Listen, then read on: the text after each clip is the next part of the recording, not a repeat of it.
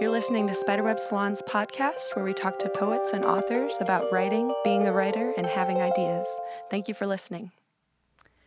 Today we're here with Colin Winnette from San Francisco. He's the author of five books, including Haint Stay and the SPD bestseller Coyote. Coyote was listed as a 2015 Best Book of the Year by FlavorWire and the Washington Independent Review of Books, and Haint Stay was on the Best Books list from FlavorWire, Lit Reactor, Large Hearted Boy, Slate, and Vice. His short work has appeared in numerous anthologies and journals. Today, Colin will be reading from his book, The Animals, which was the finalist for the Cleveland State University Poetry Center's 2015 Book Award. This will be about love. A house need only walls and a roof, or no roof and no walls. I was thinking about how big a fish might get if it lived in the ocean and never saw another fish or any coral or anything. It would get bigger than the visible continents. It would get bitter, bigger than any number of real actual stars. It would grow until it wasn't a fish anymore. It would grow until it was a monster or until something stopped it. So I decided to build a house and bring everything into the house. You liked the idea about the house and everything and decided we could make it work. You were confident in our abilities. We aren't accustomed to failure. We built the house out of red stone you said you found near the water. You said I couldn't see the water. You said it would be ours one day, but that you couldn't show it to me. So I suspected on some level that you were a murderer. You have six lambs. You've shown me over and over how well you can let them live. They eat the grass in your hands, but you're pretty much all grass anyway, so it wasn't a real loss. Not really. You were always tender. You called me baby before we'd ever even seen a baby. It was a sound in your throat like a red stone, and it hit me like a physical thing. Baby was like a physical thing. Then we had actual babies, all grass like you and your father, and just there like me and mine. Our house wasn't crowded until the babies came and kept coming. I worried about how big the babies would get if they just kept coming like that, bigger than an enormous fish in an endless ocean. So I plugged up every hole in the house with cotton. We couldn't hear the babies crying. We couldn't hear the lambs either. Everything started dying. Everything was turning to bones. A train passed only a few inches from the house. You showed no sign of concern because everything was full of cotton and silent. I decided to not just be there anymore. I took the boat from the boat rack. The house was so full of bones I could just climb into the boat and start paddling. I parted the bones with the boat's wedge and plowed through into the bedroom. I'm going, I said, and you didn't look up. I stirred the bones with the oar and plunged and plunged until I was in moonlight.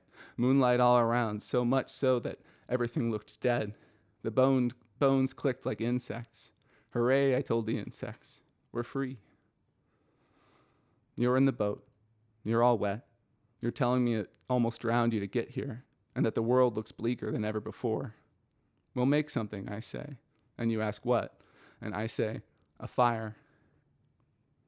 We're afloat on a bed of bones, just warming ourselves by a fire we made on the boat. The bones hate the fire and they shrink from it until they are completely gone. The boat knocks against a stone beneath us. It is a red stone. We haven't gone anywhere at it all. You fucked it all up, we say. We're in a boat on a stone and it feels biblically large. There's no end to it. I know it because I went looking and found nothing. I tell you, we just don't have anything anymore, not like before. You tell me I have a dated sense of what it means to lose something. But I went looking and there was nothing. You say that just isn't true. It's awful to talk like this, so I start yelling and tearing at the wood of the boat. I dig with my nails. I dig little canoes into the soft wood. Then the boat's like you, all blood and splinters. Then the dinner bell rings. At the table, we're swatting moths. The points of our forks are carefully placed.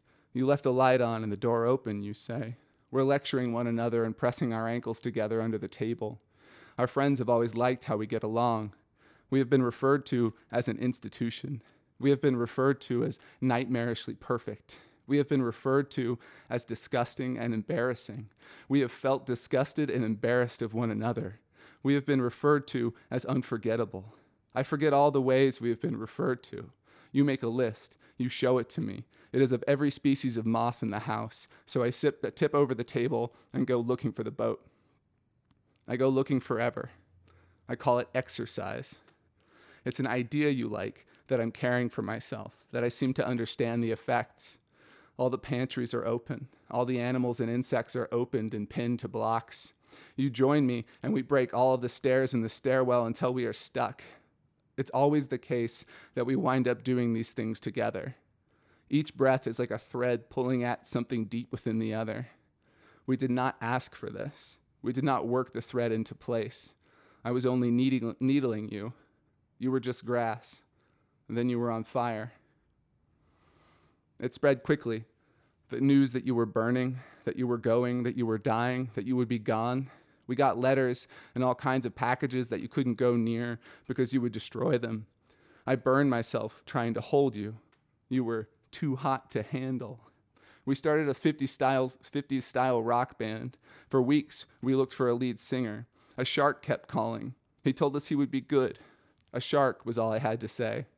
You just kept burning and waiting and burning until the shark finally arrived at our home. He was missing most of his teeth. From fighting, he explained. People. I sympathized. I let him into the band. People fight dirty. We were very famous for a brief period of time. All the birds gathered at the windows to watch us practice. One time the shark hit a high note and a robin popped. There were feathers everywhere, more feathers than could possibly have come from a single bird. You burned them up when they came near you. The shark was always hitting on you and right in front of me, but I couldn't bring myself to fight him. Nothing would ever come of it. The fighting or the flirting, how could it? You were just a fire after all. Then you weren't a fire anymore. Just like that. You'd taken most of the air inside the house. You'd eaten all the wood. You weren't selfish, but you had substantial needs. I'd like to think I gave as much as I could. I know I was at my wits' end. The funniest part is that the firefighters suddenly showed up after all that time, hundreds of them. They wore the hats that firefighters wear and ran in a line, lifting their legs out in front of them. They moved around the house looking for you. When they found you, they didn't recognize you. You weren't a fire anymore. You were you. Collectively, they scratched their heads. We've never seen anything like it, they said. And I was so, so, so, so, so, so, so, so proud. We are survivors, you tell me. We are in bed in our home made of the red rocks that you found. Tell me more, I say. We've lived through everything on this list, and you show me the list, and it is quite long. It is a list of everything we've done together. It is of the things we might one day do together, and the things we will never do together. Each part is of equal length, so I insist that you've fudged it. You assure me you've fudged nothing. Firefighters are still milling around outside. There is a faint tap every time they peek in the window, their hats against the glass. All the tapping sounds like rain, or it is raining. It is really raining. The house is flooded. We are lifted up by the actual real water, and our bed is swept out from under us. Survivors, you say. It's an island we end up on. The two of us, a few of the firefighters, some birds. They're so on it. They build a bunch of little birdhouses in the trees. Everything is colorful and seems easy. You drink water from a coconut you cracked in two with a beach stone. I have always admired your ingenuity, your healthy appetite. If you were hungry enough, you would eat me. You love yourself severely, which makes me love you even more. It's the kind of thing I try to say to you over and over again until the words lose shape and there are no parts to get right. They fall from my lips, tongue, and cheeks in chunks. You speak from the back of the throat, you say, and you have me say my own name. Then you say, exactly, and tell me it's okay, and the way everything the babies ever did was okay. We are learning what our bodies can do. I built you a goddamn ship of steel. I planted it before you like an award. It was nothing like our island. It was of a single color. It was without firefighters or birds. I told you to get on the goddamn ship of steel that I had built with my bare hands and my brilliant mind. It is rickety and slow, I declared proudly. Hey, Colin, thank you for joining us today. Hey, Courtney, how's it, it going? A wonderful reading. Thank um, you. Can you tell me a little bit about this piece? Um, where where it came from in your brain. Sure. um, so this I read the uh, opening of a long poem called "The Animals," and uh, it came from it was sort of a love letter.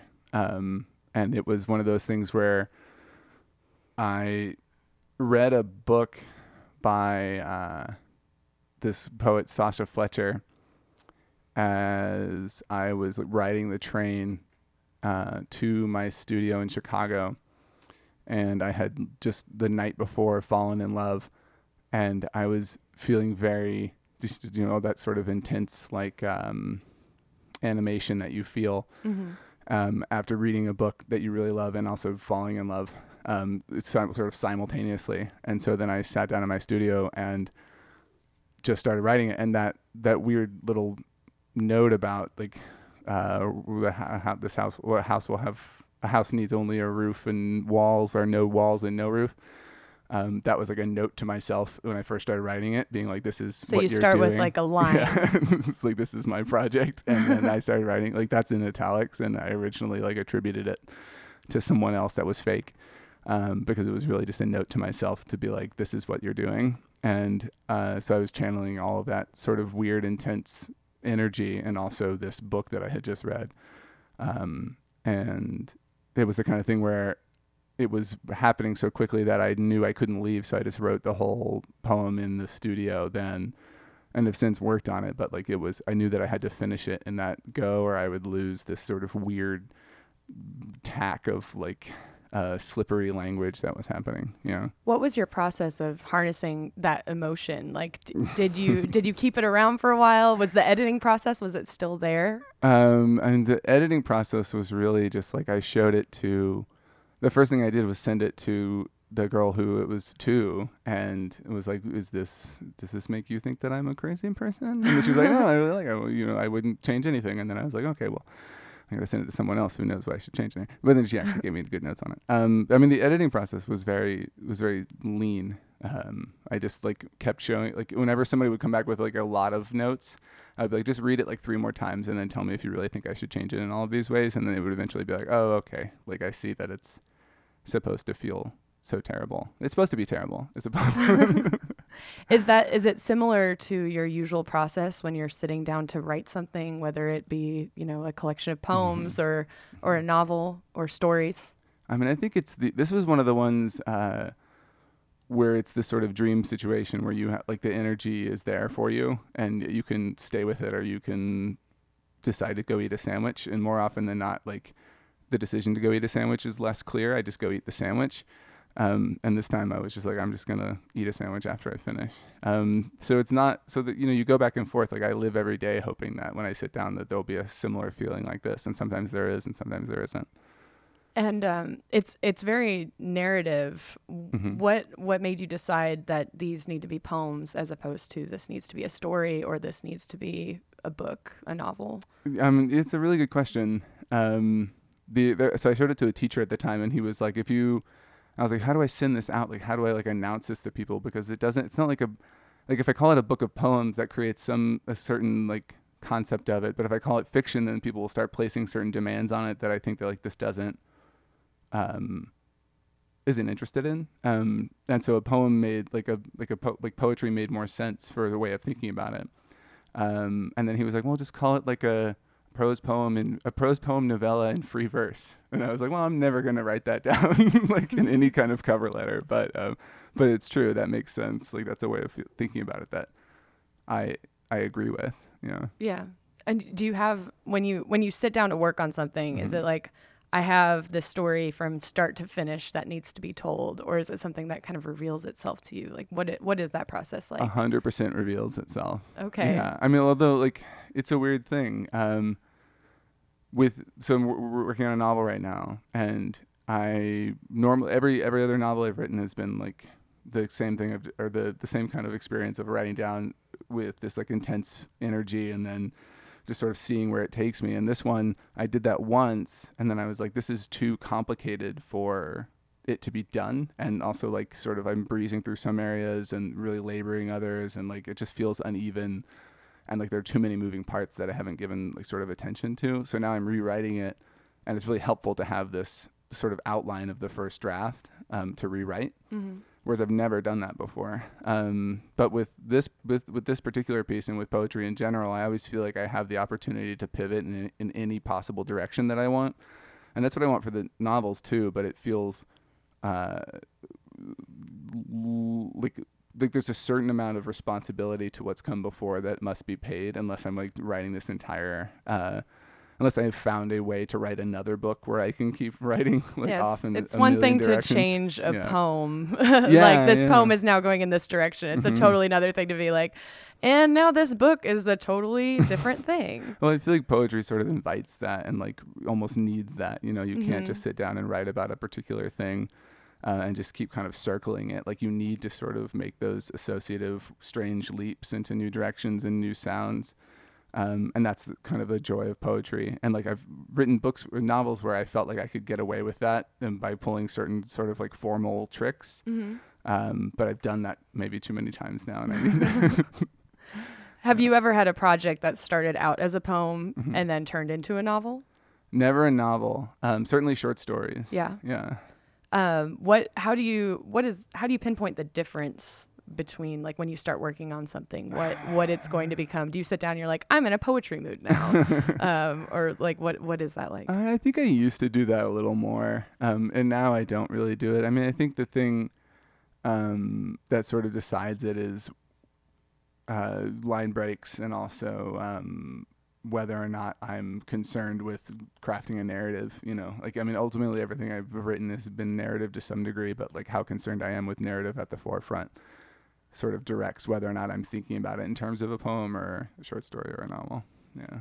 May I ask you about your um, your physical process of writing? Like Mhm. where where do you go? Um, like in your in your home or Mhm. elsewhere, and like where where where is your where is your mind when you when you get in that place? Like, do you have Hmm. like a, a ritual or like a preparation that you have to do? no ritual, no preparation. um, I mean, it changes. You know, there were certain with certain projects, there were certain things that worked, and I did them as much as I could until I got tired of them. But I think it's always this thing of uh, of tricking your brain into focusing and to sort of creating that space and that time for yourself. And so now in our house, we have this study that I use for the most part. And it's like every time I'm supposed to be writing, I go in the study and I close the door.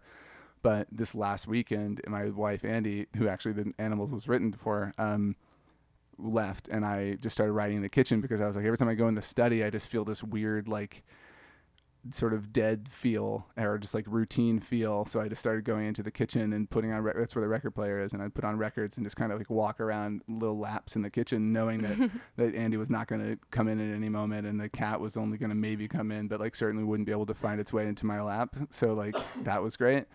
Um, and so I could just have that kitchen space, and so that worked for like the last three days. But now here I'm in Texas, and I'm gonna have to come up with something else to do. Sit down and write in a bar. Yeah, probably. Um, how do you how do you deal with writer's block? um, Do you do you force yourself to seek inspiration or? I- this is probably a lame thing to say. I think that, um, like when I feel blocked, it's typically because I'm bored and not because I don't have anything in the the well. You know. Um, so I don't know if I've ever quite experienced writer's block in the way that I've heard it described by some people, where there's just literally nothing. Um, I think it's always been a matter of like having some kind of weird of a boredom with the thing I'm working on or a, sen- a sense of expectation of what I should be working on. And if I can find my way around those things, then gen- generally there's something to work with. And it doesn't mean it's going to be good, but at least like it like excites me enough to to work for a while.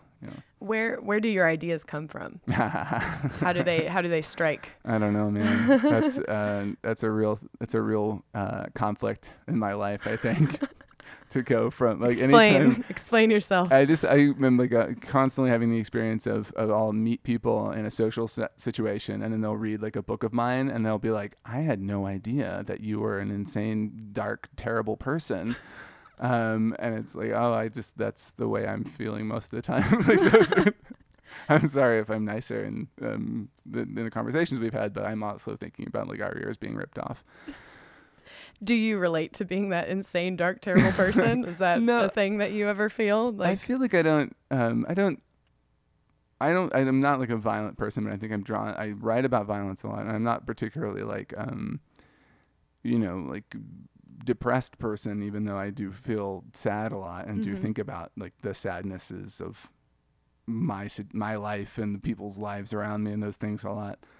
Um, and so for me, it never feels like it just feels like um, that's just the way life is, you know. And it's like not good or bad, but it just feels um, like those elements are just always at play, and like we're surrounded by these terrible things. Yeah, I mean, and you Yeah. and you mentioned the violence. Um, Uh-huh. Ha- Haint Stay is Yeah. um, is incredibly violent, like Uh-huh. one of your more violent pieces. Right. Um, where where is that drawn from? Like, did you set out to make this book that was going to make people like cringe no, when they read it? No, no, so far from it. I mean, like I'll come back to that in a second, but I did have this experience with the with that book where for the launch of it, we I invited like um, 15 of my friends in San Francisco to read just 15 or 20 pages of the book, and then uh, I, we did this like campfire retelling of it, where everyone told their section from memory, and we kind of like created this new. Sounds we told the book all the way through. It was it was a good idea, but it was a lot for an audience who hadn't read this book to sit through.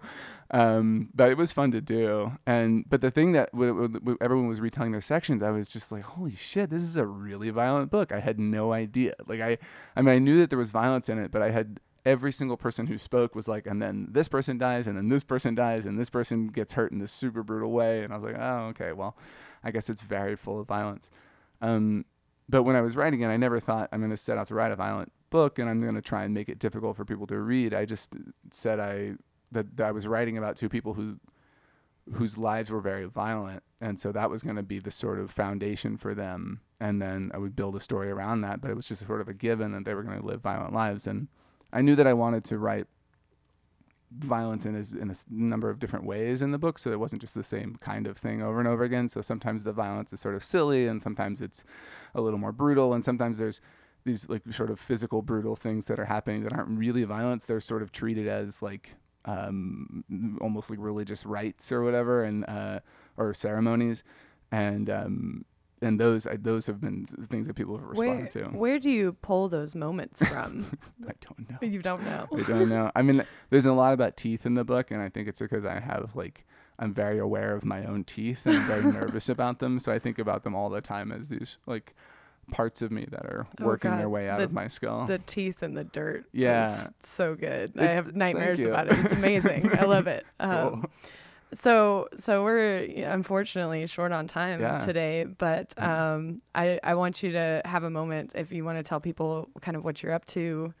Um, out in the world, like where we can find your adventures and, Mhm. and what's next. Um, you've got you've got a book books coming out, right? Um, no, so nothing in. uh, So I have uh, translations of Haint Stay and Coyote coming out, and then I'm working on a new novel, and I've been. Uh, I have this collection of short stories that I'm trying to figure out what to do with. Um, and there's um, let's see, there's a, a San Francisco-based tech company called Tapas that is releasing all of my books in like bite-sized forms uh, in this their for their new app Tapastic. So all the books will be available through that. Weird. Um, yeah, it's, it's it's interesting. Like they're they're it's a cool model, but yeah, it is it is a strange development. Um, and yeah, there we'll see what goes on, what happens Okay. with that. Um, and then I'm doing some events just in San Francisco and shit, and then And touring in Europe, you Going- know, whatever, to- no big deal. going to Europe for a while. Um, that'll be cool. But you know, these uh, the And listeners won't be able You've, to. Come you've got a that. website. Got a website. Colin, Colin Winnette, maybe. ColinWinnette.net. Dot net. I had okay. dot .com for a while, and then an insurance salesman snaked it out from under me And, in a uh, month of lapsing. and you have a very entertaining uh, Twitter feed. I sure just The most mundane, horrific shit. yeah. Um, I, I love it though. Oh, I'm, I'm thank you. personally a fan. Toss some likes um, my way. Yeah. yeah. well, thank you so much for joining us Hey, today. This was excellent. Um, we'll talk soon. Yeah. See you outside. Thank you. Thank you for listening to Spiderweb Salon's podcast. I'm Courtney Marie, and this has been a Pariah production.